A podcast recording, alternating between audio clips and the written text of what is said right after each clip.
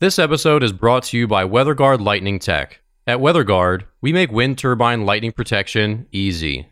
If you're a wind farm operator, stop settling for damaged turbine blades and constant downtime. Get your uptime back with our Strike Tape lightning protection system. Learn more in today's show notes or visit weatherguardwind.com slash strike tape.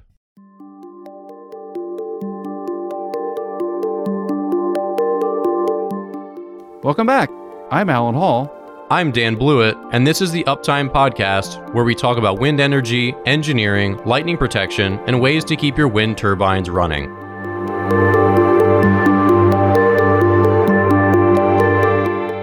All right, welcome back. This is Uptime episode 21. And on today's show, we've got a bunch of great topics for you. First off, we're going to talk a little bit about financing for offshore wind. So there's a, a new type of loan that's uh, become common on with onshore wind farms, but it looks like it might become viable soon for offshore. So it's exciting. We'll talk a little bit about hydrogen. Um, Germany's got some things in the works. Uh, GE is also using supercomputers to figure out airflow, some of these complex um, just types of uh, circulation out there in the ocean. Pretty interesting. So they can kind of predict what some of these offshore sites, um, what they might yield. And then we're also going to talk a little bit about crawling robots, flying drones, some new technology in uh, wind blade uh, damage detection. And lastly, there's a pretty interesting paper on leading edge erosion that we're going to cover. A lot of really interesting takeaways from that. A lot of exciting things in, in wind news this week. Uh, I, I want to really want to talk about that GE supercomputer because I think that's a cool technology. But let's start off with the offshore wind and the financing. You want to describe that a little bit deeper? Yeah. So non-recourse loans could really lower wind energy's fixed costs, and it sounds like this is basically an, I guess, unsecured isn't exactly the right word, but unleveraged loan. Is that how you interpret this?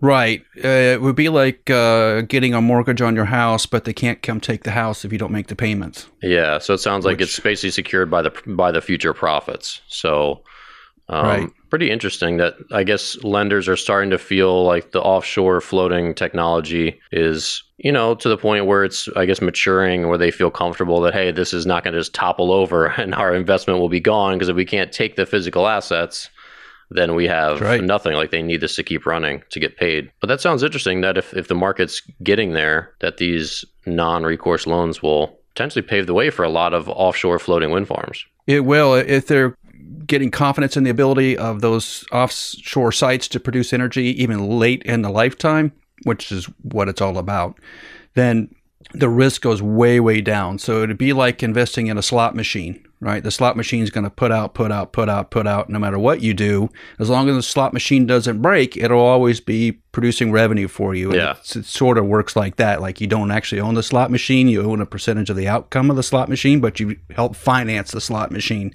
Uh, not a bad investment as long as the slot machine doesn't break. And in this case, mm-hmm. uh, as we'll talk about later today, the offshore wind turbine performance is not necessarily guaranteed. So yeah. this is going to be in conflict, right? Having a, a, a non-recourse financial situation is going to be based upon the wind turbines continue to produce at some reasonable level at years 15, 16, 17, 18, 19, 20 plus.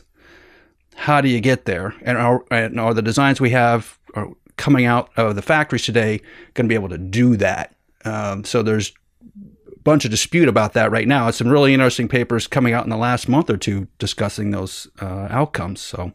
Yeah, and we'll of course, uh, you know this. Deeper. Yeah, and this is an article from Green Tech Media. Um, good reporting from Jason Deign. But I mean, yeah, I mean, they said like this isn't this isn't brand new technology. The floating wind turbines, like they're stealing from oil and gas. Like they're not reinventing the wheel. Right. They're saying, hey, we've been doing this for a long time offshore. How right. can we apply this to wind? So it's it's quickly maturing which again makes sense. They, they've been doing stuff like this way out there in the in the open ocean for a long time. So it sounds like so. yeah, close. what's your what's your worst case on an offshore wind turbine? It sinks, right? Falls over. Yeah, that's your that's your worst case in that situation. You, Dolph- that has dolphin happened. attack. They're like, get dolphin this, attack. get this out of, get this out of our ocean. This doesn't belong here. Yeah. Flipper goes crazy. Yeah. exactly. but no, I mean, uh, it, and it's interesting to to forecast for like what the the worst possible you know waves would be like with a crazy storm because yeah, I mean you've seen some of the like the deep sea fishing. I mean those are intense. To think that a, a wind turbine could float in conditions like that seems crazy. But then again, you see these oil and gas rigs out there, and they're still they're out they're, there. They don't go under. So just Right. a, a testament to the engineering. It's it's pretty it's pretty incredible. It is, and even the the tsunami situation, which I think is in my head has always been the worst case when you get a wave, it sucks all the water out and it pushes all the water back Mhm. at you. Uh, you know, designing against things like that is crazy. I'm not sure the wind turbines, the floating wind turbine is going to be able to handle that kind of situation. So that's one of the things about off coast of Japan because that's where a lot of tsunami activity happens. But uh, you know, in every in everybody's mind, to get to a financial situation that's stable, essentially, that turbine installation cannot go away. In any possible circumstances, just the downside risk would be huge there. So, it seems like we're getting to the point, though, in evolving, engineering wise, to a stable situation, which is good, which is where we should be at this point. Yeah. So some news out of Germany. This article is via renews.biz. Uh, Germany's backing the Orsted green hydrogen team. So they're trying to obviously, along with everyone, to slowly decarbonize over time. I guess maybe slowly is not the word, but just trying to get there, I guess, as soon as we can, which is still 5, 10, 15 years away, right? But um, they're really going hard after hydrogen. And, you know, this project would, I mean, it looks, sounds like it's pretty involved as far as, you know, just like the funding that they require. There's just a lot of investment. There's, it just seems like there's a lot going on, but they're going to produce green hydrogen, transport it, have their own gas network, you know, and it'll be used in industrial processes and a lot of different things. So, what is what does this mean here? Well, I want to know what green hydrogen even means. If there's green hydrogen, are there other colors of hydrogen? I don't understand that terminology because it just seems like hydrogen, uh, only one possible solution for hydrogen uh, is going to be discussed. And I'm not, I don't know if that's the right answer either. Obviously, things evolve over time. And if we can, I know we can remove hydrogen from essentially fossil fuels today to and it's a much more efficient method to do it. Uh, if that gets us to the situation where we can get to electrolysis or uh, essentially you know taking water and breaking it apart into hydrogen and oxygen that process will take us longer to get to so what do you want to do? You want to continue to, bo- to burn diesel fuel until you get to green hydrogen or do you want to get to hydrogen? Because i think the answer is to get to hydrogen first and then worry about the green secondarily. But that's not sometimes where the european consortiums go they go for the the, the big thing and then um, it, it, it may become just like germany has gone through recently where they have devolved back into a lot of coal um, and shut down some nuclear sites i'm not sure that made any sense either. So uh, if they're going to get to a, a hydrogen great. If they want to do hydrogen sooner awesome. But there's there there needs to be some interim steps and, and the willingness to take those interim steps to get to a bigger hydrogen future. Don't you think dan? I mean it just, Yeah. it just makes so it's logical sense. Yeah, I mean, it says here that in in phase one, which would raise or would would run about five years, that a newly formed joint venture is going to build a 30 megawatt electrolyzer to produce green hydrogen. So I guess that's what they mean. They're doing electrolysis, and then Right. the second stage is scaling that up to 700 megawatts. So, which is they say the electricity generated by a typical offshore wind farm. So, right yeah. So it looks like they're just kind of going all in on the electrolysis pro- process. Yeah. Right. Which is just a very inefficient process, which everybody knows, right? We know how to do that. We've done that for hundreds of years at this point, be able to, you know, figure out how to separate hydrogen from water. Uh, but if it's not the most efficient way to do it, man, and the, uh, yeah, it's like like I said here, the infrastructure to do that's going to be complicated, and uh, it may not be the short term solution. Gotcha. Well, and then our last segment here on, on some news is that GE wants to give offshore wind a boost through supercomputing. So, um, interesting PDF by uh, Justine Calma. And uh, Allen, what are your takeaways from this? Because it sounds like their goal is to really understand some of these interesting wind patterns offshore, like you said. Like you don't exactly know. It's just not just hey, wind out here is blowing 30 miles per hour in this direction. It's just not that simple. So, right, what did you interpret um, this supercomputer solution? Well, it uh, as an engineer, it's like here are the keys to the candy store. Have fun. And mm-hmm. anytime you get access to a supercomputer, you're like, wow, okay, let's see how fast it can go. Let's see how big of a problem I can throw at it, and let's let's let's see if it'll really do what I really what. And, and a lot of the the uh, larger wind turbine companies are, are really wanting to do is to look at a wind turbine site as a system, not as individual wind turbines, but to look at them next to one another, relative to one another, and how the airflow of one wind turbine affects the next one down the line, and how you can uh, minimize turbulence there and in- increase overall uh, output of the entire farm. The only way to do that, well, there's, there's a couple ways to do it. Empirically, you can just go out and just try a couple things on a wind turbine farm and say, well, we're just going to guess at it and take some empirical data and try to put some plots on a chart on your Excel spreadsheet and try to figure that out. The better way to do it is to look at uh, it computationally if you can. And the supercomputer is the only way to do that because aerodynamic problems are very, very, very complicated and they eat up a lot of uh, CPU time. So um, GE having access to that, and it sounds like was it Oak Ridge National Laboratory was going to basically open the doors for them to go do that. Um, I think Oak Ridge National Laboratory has been historically a nuclear research laboratory. Um, so my guess is that they've been using supercomputers to determine nuclear detonations, probably. So mm-hmm. those supercomputers tend to be very, very large and powerful to do nuclear detonations. So this application would be great. I, am I'm, I'm really wondering. You know, we've talked about this a couple times recently, where uh, some of this technology and some of this information just kind of gets sucked into a vacuum and you never hear of it again. Yeah. And I hope this doesn't happen, right? Because we're trying to make the whole industry much more efficient and powerful. And if we don't put some papers out discussing how this can be done or what the benefits are, then we're just we're losing. And the industry's going to lose, and that's not good. Yeah. So it sounds like they're going to study especially these coastal low level jets, which are air currents that really don't follow typical wind patterns. And uh, they said they can just like rise rapidly up and then just suddenly drop off. And so they're really hoping to understand how that's going to affect an offshore wind farm so they can obviously plan, you know, to get as much efficiency well, as they can. Right. And uh, we live on the East Coast. I, I, I'm not sure exactly what they're talking about in terms of these jets. I mean, I've, I've been to the shore a number of times. Yeah. I mean, it's just windy near the shore. and I don't know if it's a specific location. Is it kind of towards down towards North Carolina where there's stronger winds, or up up our way, which towards Massachusetts and uh, New York, or the when the winds are maybe stronger coming off the off the the coastline.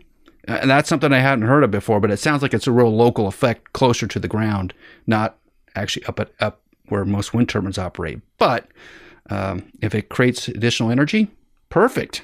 Use it.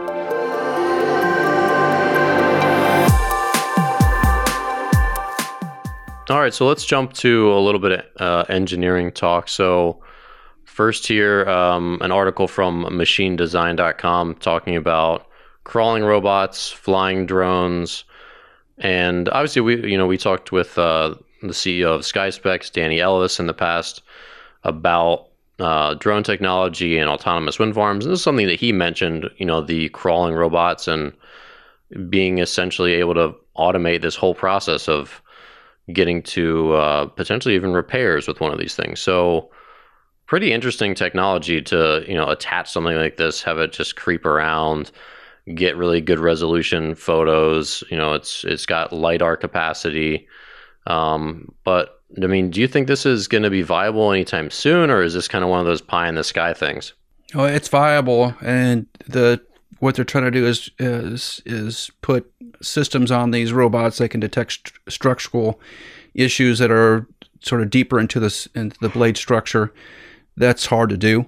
Yeah. Uh, so you're going to need something that's stationary, it's physically mounted to the to the blade, typically to do that. But they're completely in competition with drones, and if drones can figure out a way to get the same amount of information, it'll be a drone world quickly. Uh, the, just because I think it has to do with speed. Right? The SkySpecs can do what 15, 20 turbines in a day. Yeah. It's some crazy number, and it's it, it's so fast and so automated, and it's taking so much data that the efficiency there can't be ignored.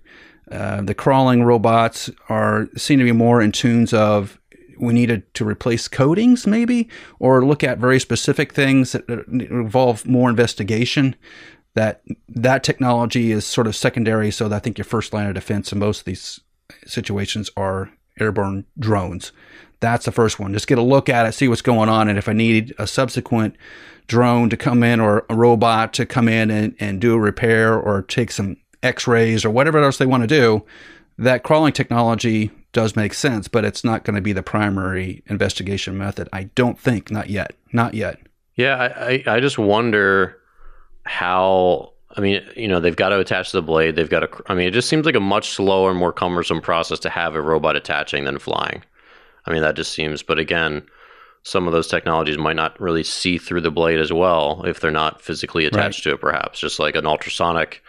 You know, you've got to touch that to your skin to, you know, see your you know your newborn your yeah. your unborn baby you know stuff like that to see what's right. inside it's not like they can just hold that you know two feet away from you and see inside so i no. guess there's going to be give and take but you wonder if these drones can just like land on the blade and then just do the same thing you need a hybrid thing or just it gets close like a like a like a murder hornet you know More, murder hornet's gonna fly in but then he's gonna land on you and then sting you he's not just gonna sting you from a couple feet away you know so taken from the animal kingdom Exactly. We're, we're taking animal technology. But, it, you know, I, I, was reading an article uh, just this week, which is talking about being able to uh, sort of sticky surfaces like a gecko's feet is kind of sticky. Mm-hmm. And it, it, it, started cranking the gears in my head like, oh, yeah, uh, that's true. So you can have these kind of sticky surfaces like flies have those and bees mm-hmm. and have those kind of feet there. They can latch onto things. I thought, wow, I wonder if that gets to a point when, like on a drone, you know, where it can just basically stick itself onto a, an, an, airborne drone can stick itself onto the blade and do what you're talking about, yeah, which is it, it maybe take seem, an X-ray. Yeah, it does seem reasonable. Yeah. That's not crazy technology. I mean, we have all sorts of crazy stuff that are, you know, right. I mean, the the software to drive that will be you know, if if anybody yeah. can do it, it's going to be SkySpecs can do it because their software uh, to fly that, those drones is remarkable. But I mean, you have to take it from basically a horizontal f- helicopter position and flip it over on its side and stick it to the blade.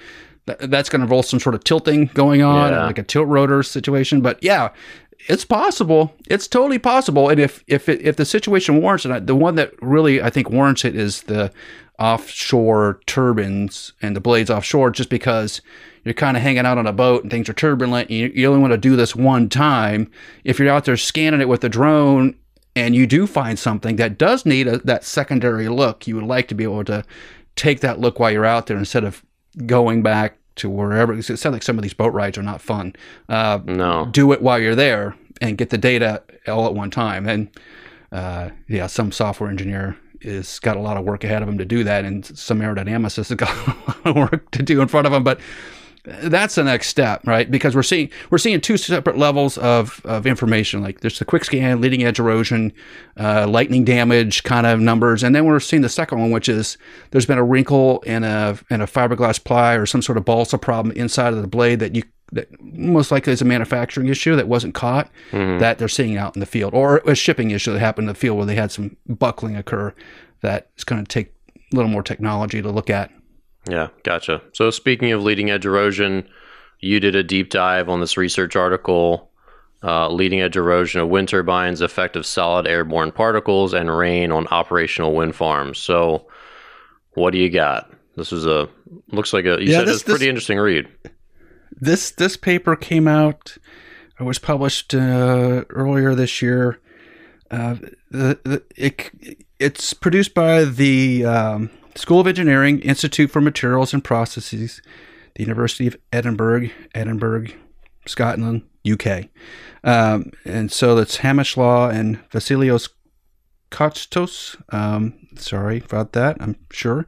But they had done a, a, a, lot of research into, and obviously Scotland's one of those places where uh, the, the, a lot of offshore activity and onshore activity, wind turbine activity going on, and it's a really harsh environment. I don't know if you've ever been to Scotland, but uh, it's beautiful. okay, Yeah. it's, it, first off, it's beautiful, right?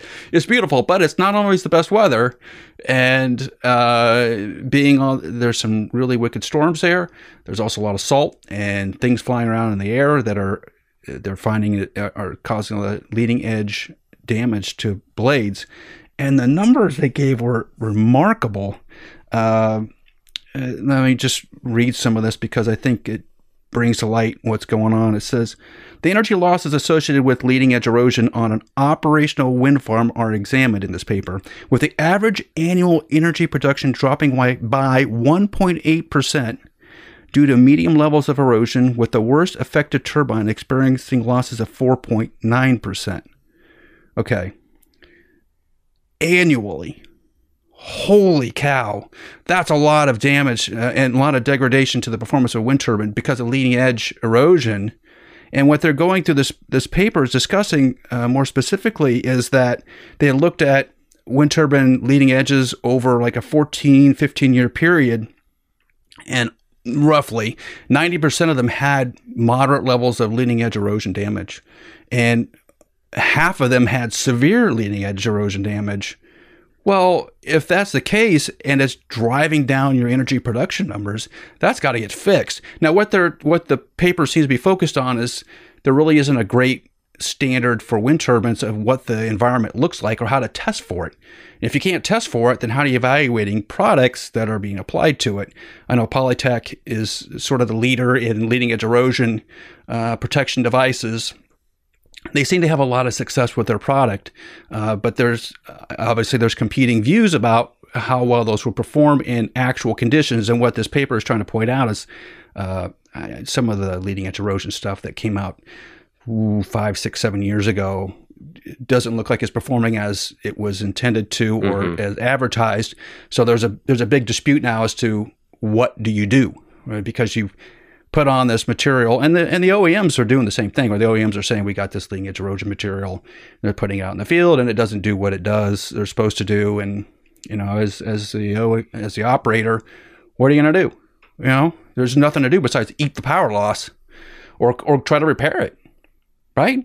Uh, so engineering wise that's we shouldn't be here today. We're, we're this is 2020 we shouldn't be guessing at this my opinion we would never guess on it on the aircraft side that's for darn sure uh, we've had national in the United States and in Europe, they've had national bodies looking at all kinds of erosion issues since the 1950s.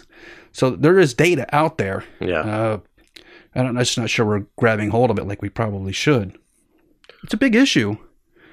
well, what do you Power think that? output's big. Yeah, what do you think that equates? I'm sure that's probably a, a lot of complex numbers just to quickly run, but I mean, Right. if it's one, two, three, four percent, what does that look like? per Well, year. Yeah, what does that look like financially? I mean, is that a loss of ten thousand dollars? Oh, if you're losing half your energy production by, you know, I, I saw that number tossed around today as a bunch of discussions in the United States. There's some congressional hearings over the last week or two about um, energy direction in the United States. And one of the numbers that got tossed out was, well, wind turbines are about 50% as efficient uh, after the 15 years in service versus a brand new wind turbine. Like, so you, what the implication was was that uh, your power generation is is dropped by a factor of 50%, so that you just don't your theoretical power production over that 20 year lifespan is just no, nowhere near what is predicted. Uh, the the, in, the congressional combat then ensued. Just to sum it up, like there, there was clashes at high levels this week about that.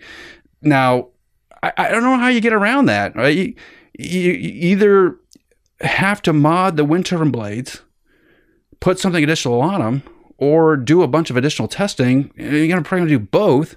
Why haven't we done that? Yeah. Am I missing something here? Why haven't we done that? Yeah, I guess it's a good question. I mean, you think that because uh, it sounds like that the factories are still making them in largely the same way. Obviously, they're getting longer, and so the the Right. internal structures are getting stiffer and lighter. You know, they're using more carbon fiber stuff like that to accommodate the bigger blades, like because they're huge. But it doesn't seem like they're doing more aftermarket stuff. Not aftermarket, but you know, like it seems like the only solutions now are to improve them using aftermarket companies like Polytech. That's like why Mm-hmm. why isn't someone installing something like that off the factory floor? Like why Well, is lightning Polytech- protection yeah. still so poor off the factory? You know, rolling out of the factory. It's like a- why th- there's a mystery. Yeah. I don't know. Well, Polytech, I think it's installing some of their systems on OEM blades, uh, which is a good step yeah, because do it on the I ground the in, inside. Yeah. where you're not dangling from you know the heavens. just controlled, yeah, right? And so you know you you know you're going to get a, a, a much more consistent installation uh, with a lower level technician probably. You do have someone who knows how to repel and also put on these things, uh, but one of the yeah, I think you're right. It- it- you still see blades being produced today that don't incorporate really much in terms of leading edge protection. And if it creates that sort of power loss over time, uh, you know what's going to happen is the insurance market's going to start to play into it, and uh, DNVGL is going to step into it and say, "Okay, everybody, here's here's what you're going to go do, and you're going to demonstrate this." It's usually measured in mass loss, right? So you you you, measure the weight of your test article before you put it through a rain erosion test and you measure it after and then there's some sort of measurement on um, mass loss equals uh, aerodynamic inefficiency which equals power loss. So uh, it would be relatively simple to put some numbers on mass loss and say you can't have this much mass loss after this much exposure time. One of the one of the issues that this paper talks about also is the the modifications that are made to the blades uh, slightly degrade the aerodynamics, which is the other issue, right? So one of the reasons that the, the blade manufacturers don't want to put any sort of leading edge protection on is because the the the most popular solution, which is the Polytech solution today, uh, has a little bit of an aerodynamic penalty associated with it because anything will. Uh, so they, they don't want to do that more than likely. Uh, so they they they have high efficiency when they're first installed, and then five years later they don't. So over the lifetime of the of the blade, I think you're better off putting on a Polytech kind of solution, just because it's going to get to the longevity there. Well, then shouldn't then they be engineering that solution into the overall design? I mean, we're talking about Yeah. you know putting this Polytech, uh, you know, sheath. It's not really a sheath; it's not enclosing the whole thing, but you know, they're sticking it to the outside of it, and you know, if they carved in a little bit, or then that has like a little nook, a nook to go onto it. Now it has the original Right. aerodynamics instead of being over top. So Right, and that, and I think that's where Polytech is working with the OEMs to, to incorporate it aerodynamically into the into the blade surface. The same thing we have done the same thing on aircraft for a long time. Um, we used to uh, we used to do the same thing at aircraft. We used to put the the fixes over top the leading edges to protect the leading edges, which makes it aerodynamically not as good. And then there's yeah, icing it's like a, issues. it's and like a those kind of things. bandage. Yeah, you're putting a band-aid on Yeah, it. it's like a, it looks like a bandage. It looks like a secondary thought, right? And then we figured out like, all right, let's just let's let's do some testing and let's get NASA involved. Let's figure out how to do this. And now everything's aerodynamically really, really, really smooth. If you look at a leading edge assembly on a on a new aircraft, it's incredibly smooth. All right, well, we're going to wrap up today's episode of Uptime. If you're new to the show, welcome. If you're a regular here, thank you for your continued support. Please subscribe to the show and leave a review on iTunes, Spotify, or wherever you listen to podcasts. Don't forget to check out the WeatherGuard Lightning Tech YouTube channel for video episodes, full interviews, and short clips from each show. For Allen and all of us at WeatherGuard, stay safe and we'll see you next week.